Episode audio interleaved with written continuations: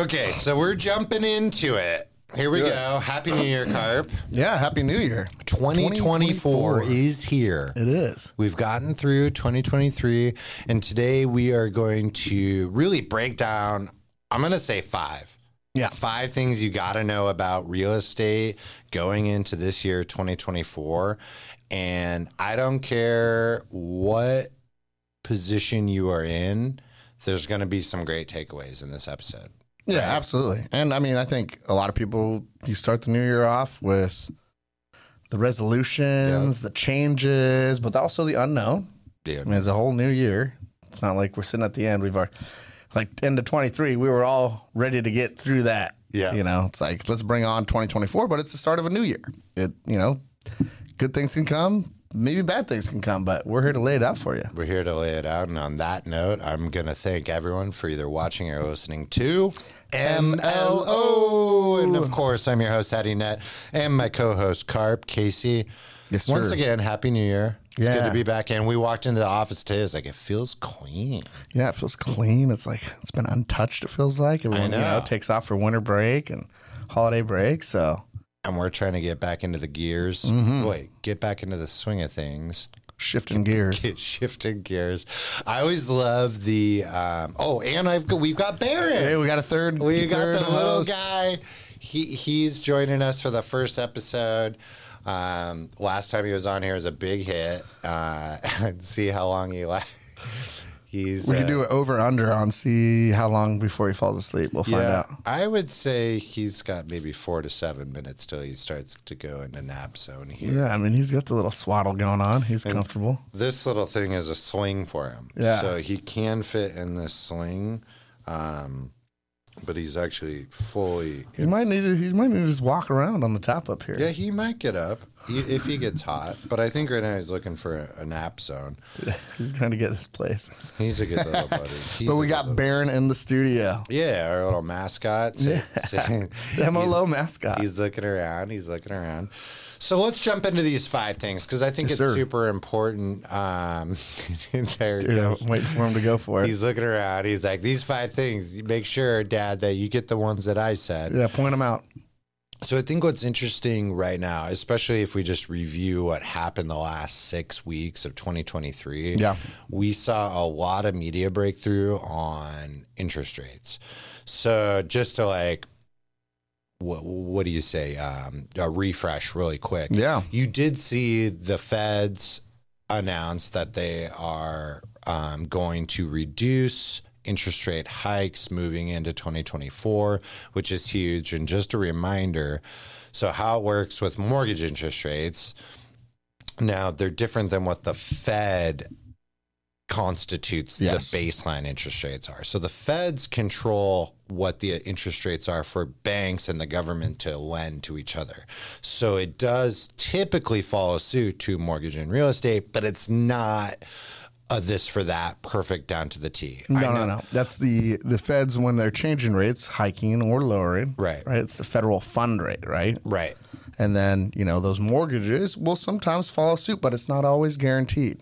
And I think I, I can't believe he's getting up on Yeah, look here. at this. It's the first time we get to see the full body on him. Oh, Look at the size of that guy. Come here, bud.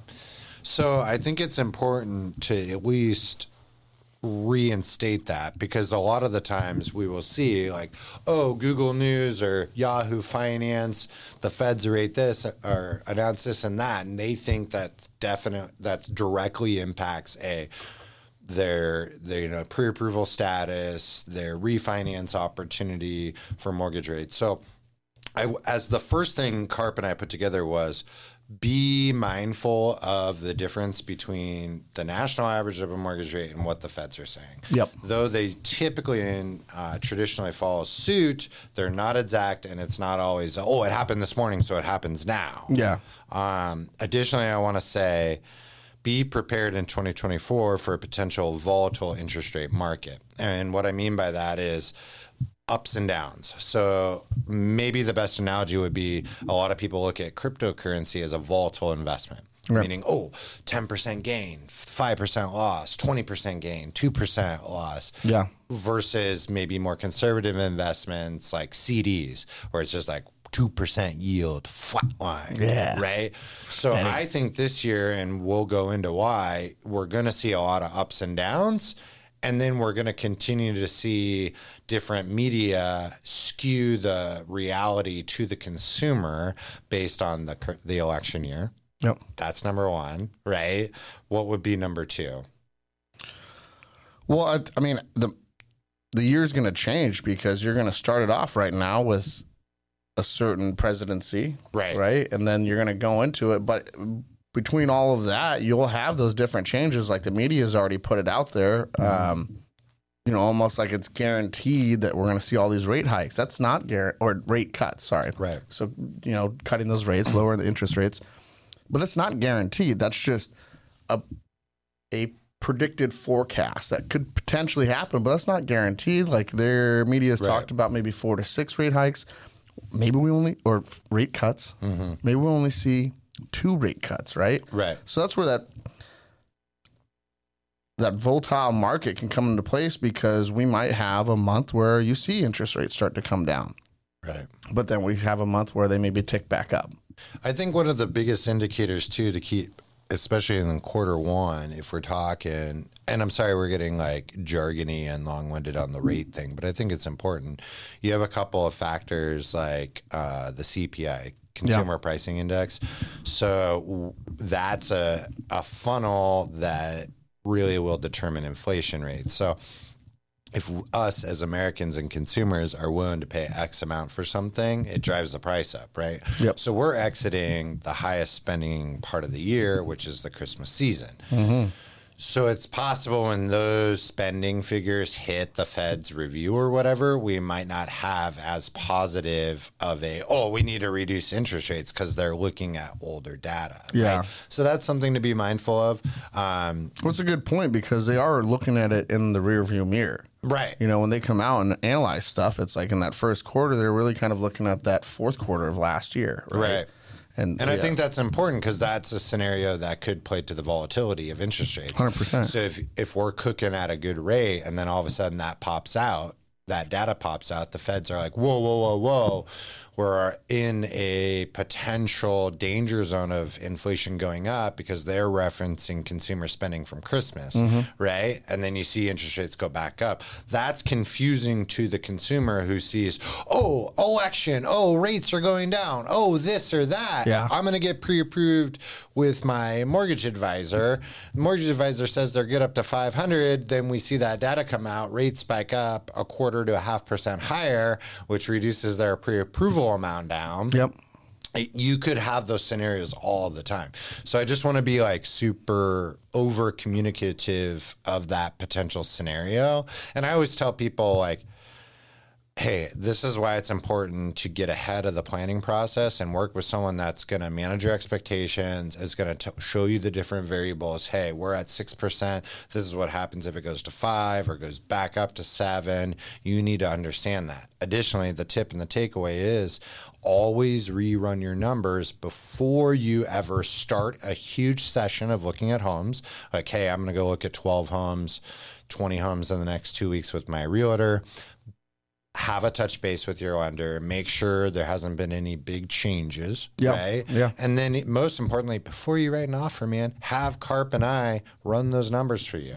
Yes, Hey, please, because going out there without knowing that stuff is one. It just causes anxiety for you Yeah. as the home buyer because, I mean, I think a lot of the questions I've been recently getting too is, is you know people don't have a ton of excess money, right? So mm-hmm. they have their down payment and they have you know enough for closing costs, but maybe not an abundance left over. So a lot of it's been, you know, hey, what is you know the total cost to buy this house look like? Like, is it your down payment plus nine grand in closing costs, or Right. ten grand, or eleven? Because they only have an additional twelve or thirteen, right? Yeah. And so, knowing those numbers up front is crucial, and it allows you to just go out there and then kind of freely shop. You don't have to sit there every time a new home comes up.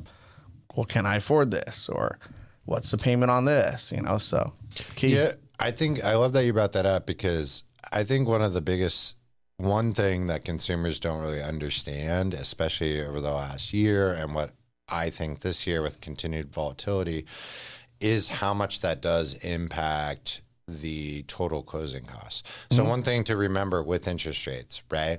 There's a national average interest rate, which is going to take into account to all the lenders in America, you know, for an average, right? Yep. Now, that average right now, two and a half years ago, that average interest rate had no additional closing costs um, to lock and secure that interest rate. Now you're seeing about, I'm going to conservatively say, about a 1% average cost added to your closing costs. Yep. That's a lot. For that rate. Half a million dollar loan, that's $5,000 in additional closing costs just for the average rate. Yes. Now, hey, Eddie, how do I get rid of that and reduce my closing costs? not a lot of people have gone that route because they haven't had the option. It either just isn't there with banking institutions, mortgage institutions. But most of the time, in the recent months, half year, quarters, sellers have been contributing to these closing costs and it's been absorbed and not necessarily an out of pocket expense, but also buying down the interest rate. So, now you can get a lower interest rate and increase that cost. I think that's really, really important. And the reason why is, you'll get a lot of lenders, real estate agents, people in our industry kind of inflating the urgency of interest rates to drive leads and business opportunities. And I'm not trying to be negative, but I think it's important to know where it's like, oh, if you see a social media post from somebody, oh, interest rates are at 5.999, they might really be at six and a half, but from their disclosure, they're going to charge you 4% four percent additional closing costs, Yeah. which is massive. Twenty thousand dollars in closing costs. Yeah. Not many people want to do that or have the wherewithal to do it. And most importantly, all those people who are like, "Hey, I'm not going to buy or sell. I'm waiting to refinance." This is where Carp and I do a really good job because it's all about break even points of your initial investment on the original loan. So if you got in at let's say six and a half percent and you paid ten thousand dollars for that original rate, you have a longer wait period fin- from a financial perspective because you already forked over ten G's. Ten thousand dollars for that six and a half. Yep. So if you refi at five point nine nine, you're washing away all that upfront cost to start over your thirty year mortgage. And once again, to my story before, be mindful that lenders will also promote you paying points on the refinance. So if the real key is, I always tell people you want to wait for a reduction of a minimum of 1%. 1%. So if you started at six and a half, don't look at it until you see that national average at five and a half. And I might even bump Yeah. that up to 1.5% weight. Yeah. So I just think it's important because there's so many people out there who are chomping at the bit to refinance, and I totally understand that. Like, Yeah. You see huge reductions in their monthly payment when they do so, but you can really stub your toe if you early refinance because you might do it multiple times. Yeah, like I mean, a good example is you know 2020, 2021, right? Rates were coming down, and I had one client that decided to go against that kind of good advisory. Um, you know, because the idea is you want to try to refinance one time. You want to try to hit that at the right time, Right. At that low rate, um, where we think maybe you know the the rates of bottom out and are gonna kind of be there. Um, but I had a client, you know, every time the rates were going down, and you see it in the market, you know, see it in social media and the news and all that stuff. Like, okay, rates were at eight and a half, you know, and now they're national average of six point seven or whatever, right? Yeah, yeah. And so they're like, in their minds, that's two percent lower. You know, it's time to go. They pull the trigger. And then here we go. Let's just say six months from now, they're at a five point seven and they're they're pulling that trigger again and then you know the idea is you know well, well let's just say they went to 4% for a final kind of playing field and leveled Mm-hmm. out there well guess what they're going to do they're pulling the trigger again because we keep going back to that remember Yeah. that analogy of john at the barbecue you know Yeah. who's got the lower rate but every time you guys are refinancing or doing a mortgage, you're paying costs on that. And Mm-hmm. Right. so it's like the, you have to outweigh the savings versus the costs. If you're spending five grand every time to save two hundred dollars, you know, it takes a little bit to recoup that five grand back. Right. You know, and so that's where it's like don't get ahead of the game. You know, on a refinance, I think the key is being patient in the timing and waiting for that, right? Patience is key, and then a cou- and I don't want to turn it into a refi conversation, which I you know I ramble and could do that really quick. But there is a difference in the interest rate you get if you're doing what's called a streamline or uh, interest rate reduction refi versus a cash out refinance. Yeah. So that's another thing, guys. If your whole plan is, oh, I'm going to let rates drop, I'm also accumulating all this credit card debt because my payment's so high. Yeah. I'm just going to wait for rates drop and then I'm going to pay off all the credit card debt by extracting my equity. That's a totally other scenario. You're not getting like a paper national average interest rates on a, a cash out refinance. So understand there's different adjusters to the interest rate as you pull out money. Ideally, you do not want to pull out your equity if you don't have to. Now, obviously, there's situations we've heard them all in a decade in this industry, um, but those are things to be mindful of. Um, I think we've hit that point really well. The, Yeah. the volatile, the int- volatile market interest rates. My biggest thing is I just don't want people to be swindled via social media. It, it, it's really unfortunate how many desperate people I see like coming up with the newest, like I did this, do that, blah blah. Even Totally. like celebrities be like, the minute rates drop, the, the floodgates are gonna open. And sure, trust me, my income's totally dependent on a thriving real estate market. Do I want that to happen? Absolutely. Yeah. Do I think it's going to happen so fast that oh, I can't even? No, I think it's going to be very gradual. Um, and I feel like the feds do kind of have their hands on the harnesses here. Um, but you will see an acceleration trending in the right direction. Just not as quick as the media is likely going to. Yeah, it's not dropping off a cliff. So our number two biggest thing about 2024, and I made just a broad a broad note on my agenda is financial awareness.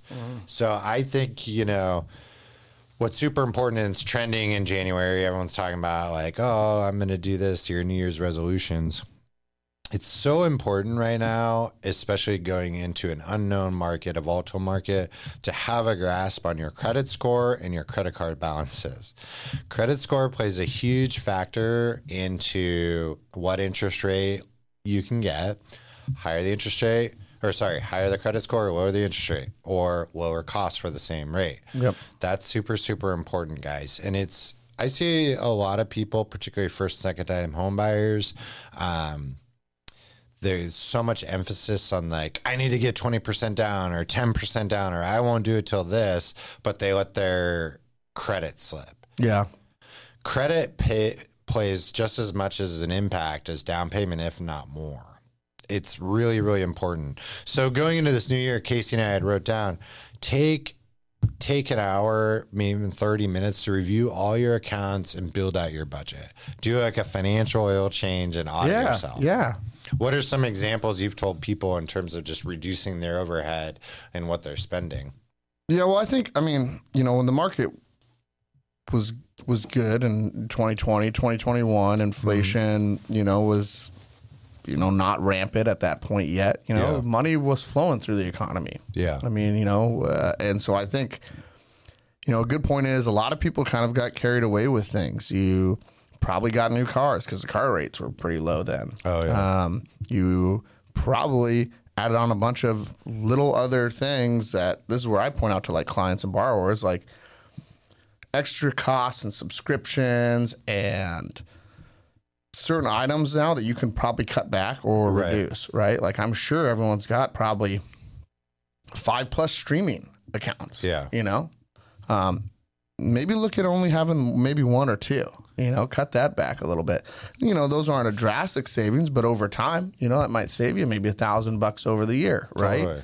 Um, It's like a bunch of little decisions compound into one huge impact. Yeah, great way to put it. Yeah. You know, if you make small decisions, right? Because it's not like, you know, ideally, yeah, it'd be great if you could just cut out a cost that saves you 500 mm. bucks per month, but most of the time that doesn't happen. Right. So you need to look at some other ideas on way to do that. And that might be just a smaller cuts of that's a $25 per month cost you have going right now. You know, maybe look at cutting that, maybe cut a few of those. And now you're up to maybe a hundred or $200. It doesn't seem a lot, right? But over time, that could get you there. If you did that, I mean, that's twenty four hundred in your savings over the year, right? It's huge, and like we're not licensed financial advisors. These are just No, things not. that both of us have done personally and found success with, and seen other people either make good choices or bad choices.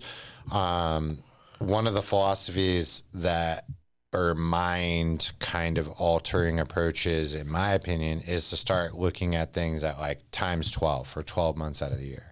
And if you don't like multiplying things by 12, and it's much easier to times it by 10.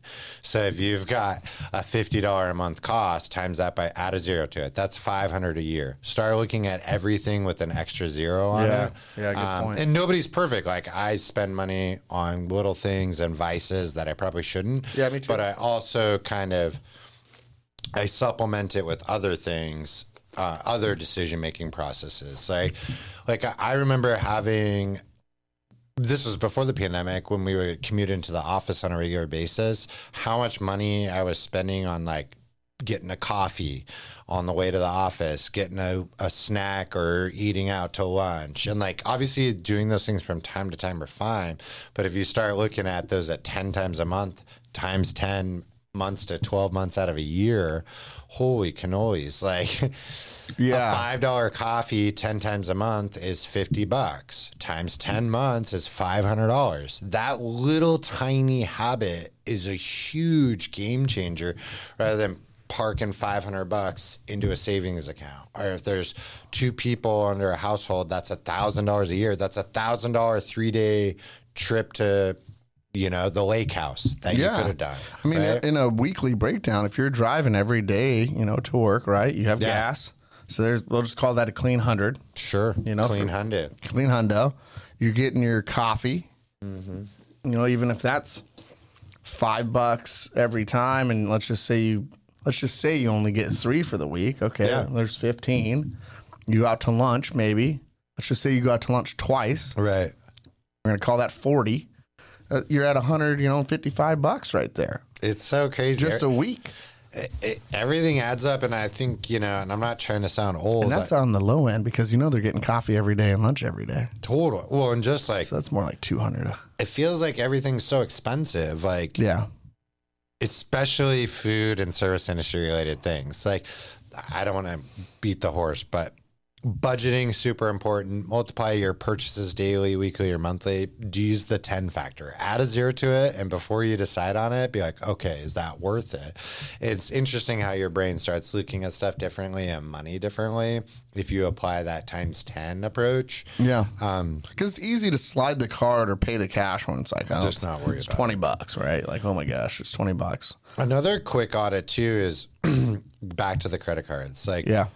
Good point. do everything that you can to re- reduce those balances Mm-hmm. down. You know, uh, credit card credit experts and people that work in that space full time say that your credit card utilization ratio, t- in order to get the uh, backing up, credit card u- utilization ratio is the balance relative to the limit of the card. So if you've got a ten thousand dollar limit on a card and your balance at the end of the statement is five thousand, your credit card utilization ratio is fifty percent. You've used up half of your limit, right? So credit experts say that in order to get the most amount of credit points, it's a lot of different factors, but just specifically the slice of the credit pie of credit utilization Yeah. Is you want to be in single digits of your credit utilization ratio. So under 10%. Once again, $10,000 limit, you're wanting to keep that under 10%. Um, now, the, not everyone can do that. Life happens. You get paid at certain times. You need to put this and that. It's nothing to freak out about. Yeah. It's tier leveled. So it go like 10, 20, 30 percent is probably the green light okay zone. The minute you get over 50% utilization, if you don't have a diverse credit history and other positive compensating factors, you can see a nosedive. Yeah. So when we Carp and I talk to people, it's like, oh, what do you think your credit score is? And like, oh, it flutters between 680 and 740. We know right off the jump that's someone that's got this huge volatile swinging of credit card balances. So going back to our tip of like, hey, focus on credit, we want this score to be as high as possible. So work toward that credit utilization ratio.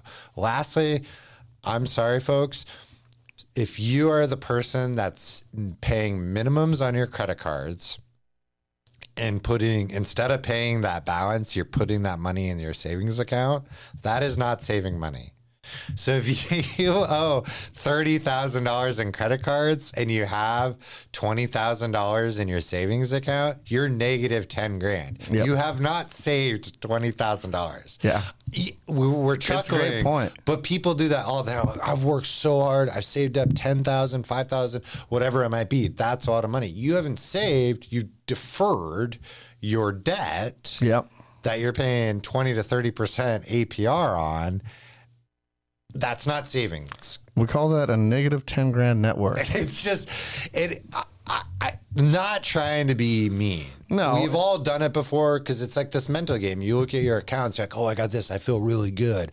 Oh, I've got a thousand dollar balance on this card. I'm only gonna pay five hundred bucks of that thousand because I feel better with five hundred in my savings or my uh, another. No, like don't do it. Get into the habit of just paying it down. And it's not not everyone can do it, but No. we see it so often where people think that not paying their bills and just keeping that money is saving money. It's not. Yeah. And I mean, most importantly, just, you know, make sure you're making the credit card payment. Yeah. you know, because not making that is even a whole different drastic feature on your credit. You know, you know, just try to never be 30 days late. You know, if, if it's only minimum you got, make the minimum, but ideally you want to try to be paying that down. So if the minimum's 35 and all you got, you know, you know you can do the 50, then do the 50, you know, Do the 50. and get that get that thing going. But the reality is, guys, like it's been a high cost year. Right. The last year is high cost. You're going to see. I mean, I don't know where we're ranking at, but I would say the credit card balances and debts in the, in the in the country are probably some of the highest times record ever- high. Yeah, record Just high hit over a trillion nationally. Yeah, October. see, so and the the reality is, and you guys have felt it going to the grocery store or buying any kind of goods these days. It's just the costs don't outweigh the incomes being earned. So there is a gap there, and that gap Right. is being filled with credit. You know, it's just yeah, it's just that's the reality of the situation. So we feel for everybody out there with high credit card balances or just, you know, they're because it's stressful. You know, it's stressful when you're not making enough money to cover or get ahead, right? And that I think that's been most of the economy in the last year. Um, I mean, shoot, it's been a lot of people in real estate too because the market's been down, right? But you got to have that mindset of positivity and knowing, hey, you're going to get through this. This- It's not ending tomorrow. Right. You know, we make our payments, make them on time, start to pay a little bit more, and it's going to shift back in everybody's favor. You just got to kind of weather that storm and get through the grind, but don't just give up and collapse and just keep sliding and just not keep proactively thinking about the positive things, right? Yeah. Do the times 10, maybe give up some of those things. It's kind of time to hunker down a little bit so you can get ahead again and then then be okay. Yeah, I love that. I love your message there. I love the vibes on that message too. Um, one thing that I've noticed, and I think you could probably agree, you know, we've obviously worked together for a long time. You see it a lot in our industry. When, and I'm not just saying it's people in our industry, this is kind of an American culture thing where it's like every time someone has a good month or gets a raise, the majority of people upgrade everything in their life and they upgrade their monthly overhead costs. Mm-hmm. I see that so often. It's like, oh, I get, you know, a 10% raise. I'm going to go get that new car. I'm going to go um, join this country club or I'm going to join another overhead thing or buy this. And they stacking on more minimum payments rather than my philosophy is let's keep the minimum or, or my monthly payments to an absolute minimum as humanly possible. But the reward would be an activity, a one time cost rather than a monthly. That's and good that's where you can make a huge hurdle mentally and financially, a financial strategy is like, okay, yeah, I would love to get rid of my car and get a brand new car. That feels good, but my monthly payment would double. Well, what could I do differently? Could I go on a trip? Could I buy myself um, a new set of golf clubs? Could I treat myself to a two-day trip to the to the beach with the wife and the kids or whatever? Yeah. One-time costs are fine and it's a reward. But most of us want to showboat and keeping up with the Joneses and continue to upgrade.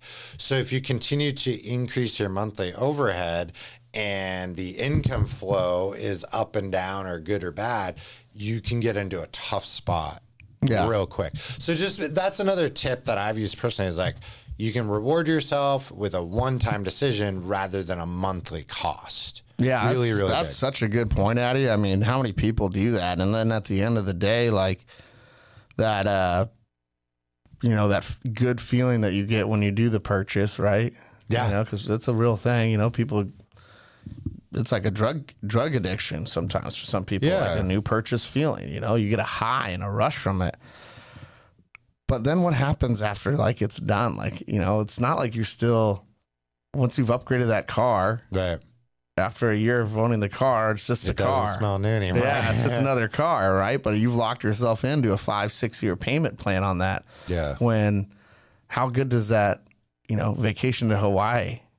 It's really good for the whole time you're there, you know, for the most part, and then it's kind of done. And by the time you're kind of on that last day, you're ready to go back home, Right. and that's a one time spend. You go back into the grind, like it's it's so funny too with like those types of like one-time trips, and I, we're getting off agenda, which is fine. But like, how many times have you had like a cool trip with the guys or the family, and you think back on those memories and you smile and you're like, man, I'll have those memories for life. Not once did I lay in bed or daydream about, oh. I'm that time I bought that car. Yeah. You don't sit there and Never. think about Never. that stuff. Never. Right? Never. It's just, yeah, it's definitely a mind shift thing. It's like something I noticed about myself, especially from like the early to mid 20s to now, like approaching late 30s. Yikes. Um, it, it, it's a good mindset thing. yeah. If anything, people look back and they're like, "Man, I should have kept that older car." Totally. totally. So I think that's important. Um, and really padding that into like getting to a point where you tackle, hey, I got to tackle my credit card debt. Next, I need to save money. Because there's so many people too that come to me, like, oh, Addy, I want to pay off, or I want to pay my 30 year mortgage down in 15 years, or I want to do this. And they're like, how do I do that? And I always explain to him, Casey, is like, look, we got a couple other benchmarks we want to focus on first. Like, number one, do you have credit card debt? Gotta tackle that before we talk about paying your house off early, right? Yeah. Do that. Are you saving for retirement? Number two. Number three, do you have what's called reserves? Do you can if you lost your job, could you pay your bills? And if you can, how many months can you go? The target suggestion we hear from a lot of financial advisors is to have six months of your overhead in reserves, not invested in Bitcoin, not invested in Tesla stock, but in a savings account, preferably yielding a decent interest rate. So those are your baby steps right there. Now, then we get Casey and I get this all the time. It's like, yeah, so I want to buy a home, a new home, but I don't want my payment to change. I'm really sorry, folks. There's no there's no way anyone is going to sell and buy a bigger, newer home and upgrade without increasing their payment. The interest rate's higher, inflation happens, everything's more expensive. You just, that's not happening, folks. So you got to, and I'm not trying to be negative, I'm trying to be a realist here. Yeah. Because you'll get people are like, oh, yeah, we'll make that happen for you. Just, you know, you're, you're approved up to X amount. Go out with your real estate agent, find a home, and they don't know what they're getting themselves into. So have that consult with the advisor. Know you're going to increase your payment if this is what's best for you. And then Casey and I always tell people, let's say your current overhead is three thousand a month. You talk to your advisor. Uh, your mortgage person gets you pre-approved. You go through the numbers, and the reality of the situation is what you're looking at is an increase from three thousand to say thirty-seven hundred. Let's just use that, right? That's a seven hundred dollar a di- dollar a month difference. What Carp and I always tell people is now, start now. I don't care if you're a year out, six months, or two years. Start saving that different differentiator. Yep. That's a n- unnecessary complexity. That increase Yeah. from 3000 to 3700, save that extra 700 bucks into a savings account. Don't even have it in your checking. Force yourself to get used to having that reduction of cash flow and that increase of cost and see if the shoe fits. Yeah. See if you can do it. Yeah, it's yeah, it's a great point. You know, or if you're already making the three thousand dollar mortgage payment, make it thirty seven hundred. You know, paying off faster, seven hundred to principal. But now you're making that payment to you try to get used to that payment, Yeah, and it's just normal. and it becomes normality. Yeah, That's like a lot of first time homebuyers is like, you, when I talk to them and they're like, they sh- they're at that point with that hurdle that they just can't make the jump because they're paying sixteen hundred dollars a month for their three hundred square foot studio, right? And like, oh man, I'm going to be jumping to three thousand a month. That's an intimidating yeah, it is. jump. Start by doing that, putting that money aside and pretending that you have that overhead. And then goes the same for second, third, fourth time home buyers. Yeah. Because it's just, folks, it's not going to happen that you're going to have the same or less. The only ways that happen is if you relocate to a cheaper market. That's one way. Yep. You sell your home, you make a bonkers amount of money off the sale, and likely tra- then moving to a cheaper market. It's just, it's not going to happen. And then most of the time, I'll run the numbers with people and they want to put a quarter million dollars down. And I actually show them, hey, well, let's put a hundred and then take that other 150, invest it. This is how much money it would make you monthly, annually, and you have access to it. Anyways, I'm Yeah. getting super off, but the forced savings Still. things to get used to the higher is a really good trick. Yeah, hundred percent. Any other add-ins on the financial thing? Well, we're this is a long episode. Yeah, I mean, really, good. it's just. I mean, honestly, I've seen a lot of people al- also pick up part-time jobs and just become grinders at this point. You know, you have a job, you're working five days a week, and uh, you know, obviously the situation's different for everybody, but um, I mean, it doesn't hurt to pick up something for the weekends too. You know, go grab a, a part-time job, and I mean, now's the time to kind of put it in. So you know that could help you actually get a get ahead on maybe some credit card paying off that help you get ahead by putting you know forced savings in the bank because you're relying on that one paycheck that you get for five days a week and now you have another separate bucket of income coming in you know from some weekend work that you're doing that you could force feed in really i think you know on that like if you can create some other way to have a secondary income funnel coming in or multiple um, can kind of help you get out of maybe the situation right now that you're stuck in with just the single income. You know, so that I mean, start looking at all the stuff you got. I'm sure you've collected a lot of stuff. Sell that thing on Facebook Marketplace or something. You know, I'm sure there's some money to be had there. That's a good point. I too want to go back to doing your own personal financial audit. Yeah. Because let me give you a quick example. So I have a friend who's picking up a second job on the side to pay for things until things get better.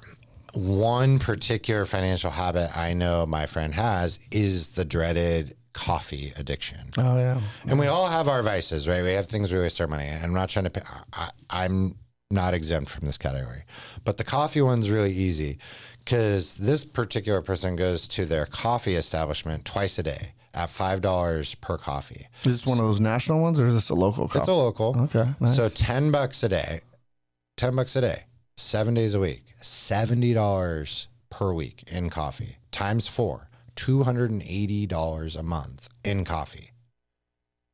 Then the side gig is twenty bucks an hour pre-tax, pre-tax twenty bucks an hour. In order to pay for that coffee, that individual at twenty dollars an hour, and I'm not accounting for taxes taken out, would need what's the math? Two hundred eighty dollars. That's fourteen hours Yeah. per month. They would need to work. That's one point five days a month. They have to go to their secondary job just to pay for the coffee. 1.5 days Yeah. of your 30 day month is spent to pay for the two coffees you're getting. So to me, my brain works with, well, I'm just going to make the coffee at home and have Yeah. a day and a half more in my month for myself. yeah, absolutely. So you- yeah, got to get on. Got to get them on the K cups. But if you can find, you can find one, two, three, four of those little examples between a couple or a house, Yeah. you might be able to find not needing a second job for a week. Yeah, so I'm flipping absolutely. the script. Yeah, Say you're exhausted.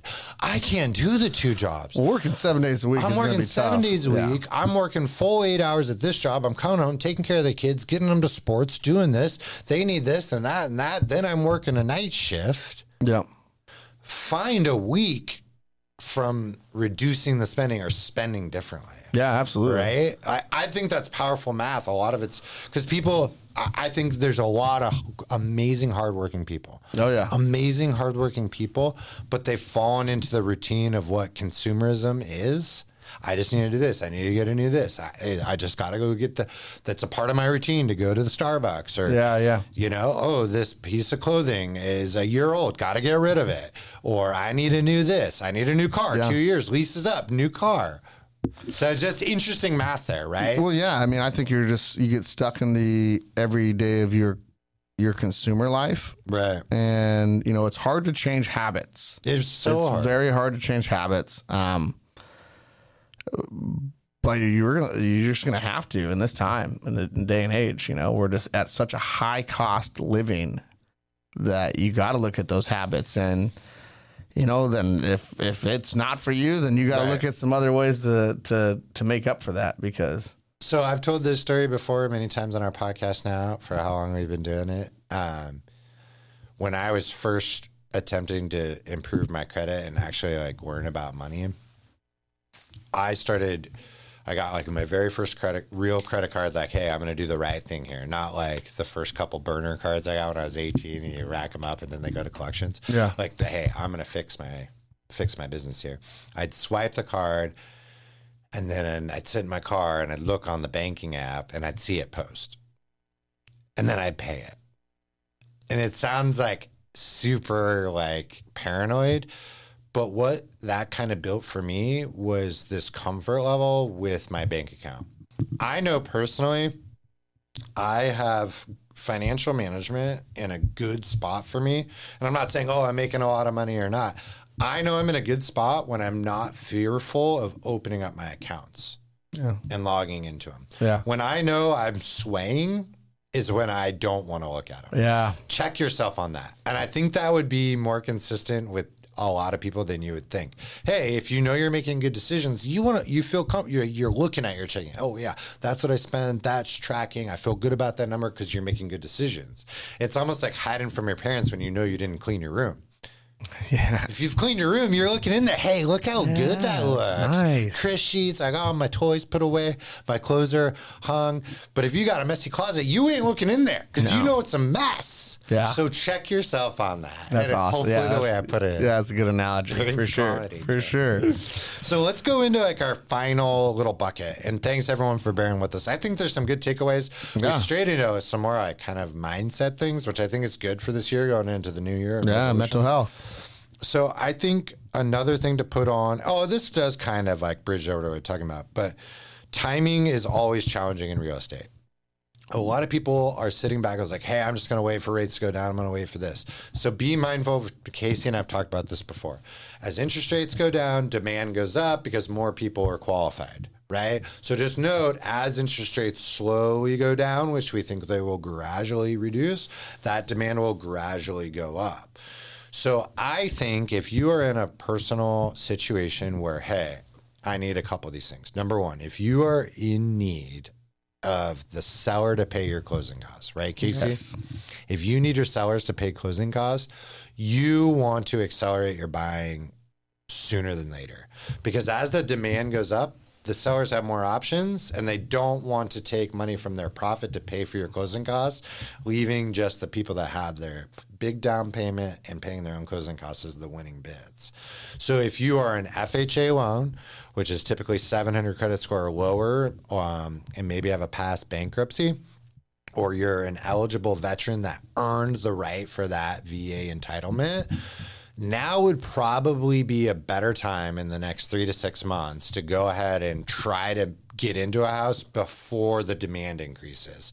Because we wouldn't want to see those Yeah. people get washed away in the tide. And you're like, oh man, I did everything Addy and Carp said, but I waited. And then now my particular offer and best foot forward isn't competitive. Yeah, because as we see like the market sh- shift and you know interest rates hopefully keep coming down. Um, it's just going to bring more people into the market. Right. People that have been waiting, people that have been saving, and as you get higher demand, it's just going to either drive costs up or at least give those sellers more options to choose from. Yeah.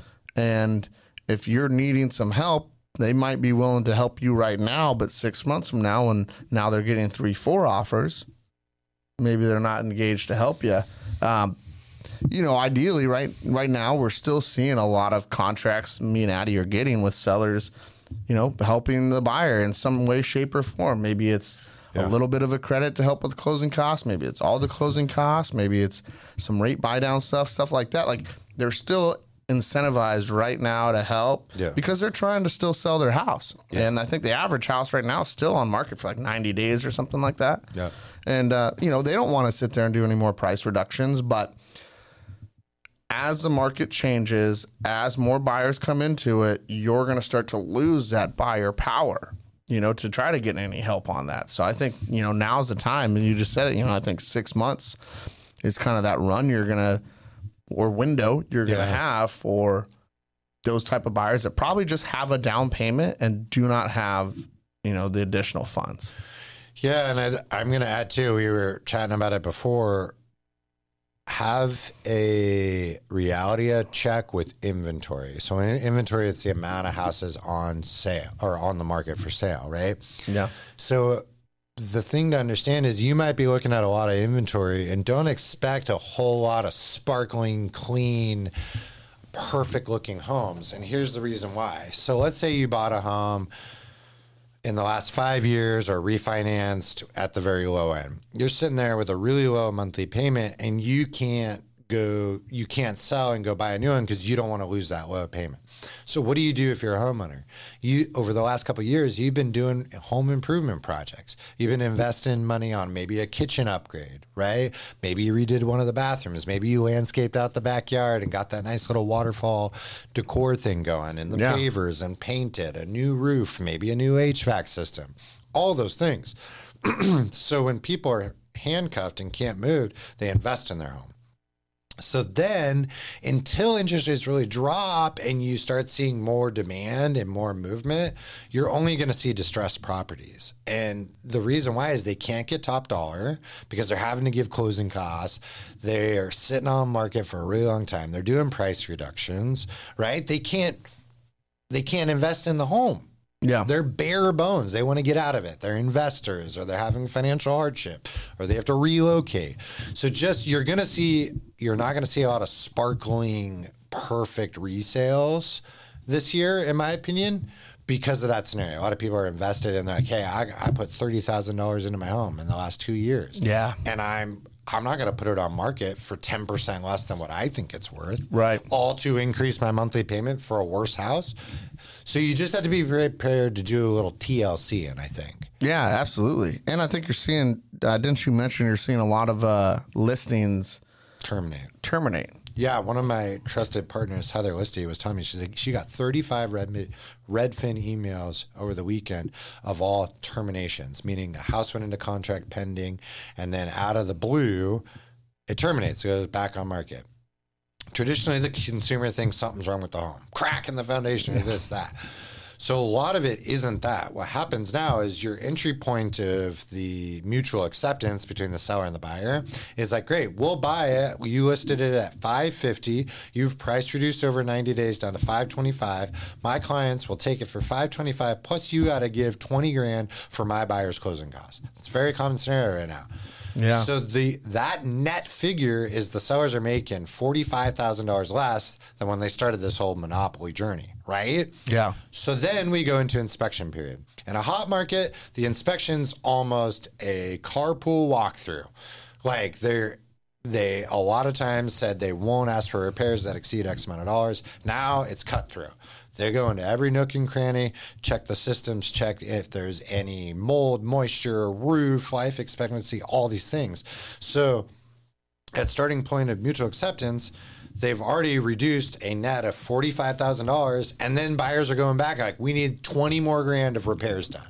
Right. And the sellers have a thrash point. They're like, screw this. Yeah. No, We're terminating and going back on market. Yeah. Seeing a lot of that right now. Yeah, and you're seeing a lot like um, you know, I got a the friend's parents that you know they've had their house listed for you know probably probably 90 days or so, maybe even more. You know, and, and have already done a price reduction, a decent one. Let's just say it was 525, and they went to 500, and you know they're getting kind of just tapped out of that because you know the, I think they they're exhausted. The agent I think now wants them to do you know offer up closing costs as an incentive, and you know the goal is still to always try to get the home sold and you know get a good buyer in. But at the end of the day, They got to buy something. they got to buy something else, and, and they're not walking. They're not trying to walk away with no profit made. I mean, the whole point to sell a home is to hopefully try to make some money on it. You know, I mean, so You got to remember that. You gotta remember they that. got a loan to pay off. They got to go somewhere. You know, even some people like that. This is their retirement. They Yes. need this money. They're Yes. relocating to a cheaper market with lower cost of living, and they need that X amount of dollars to live on.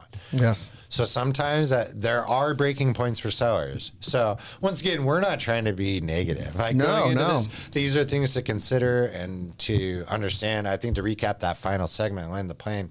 If you are dependent on the sellers for closing costs, if you are in a compensating loan program like an FHA loan, or if you're trying to do a full zero down and that is your goal, you might want to get into the self checkout lane and not wait.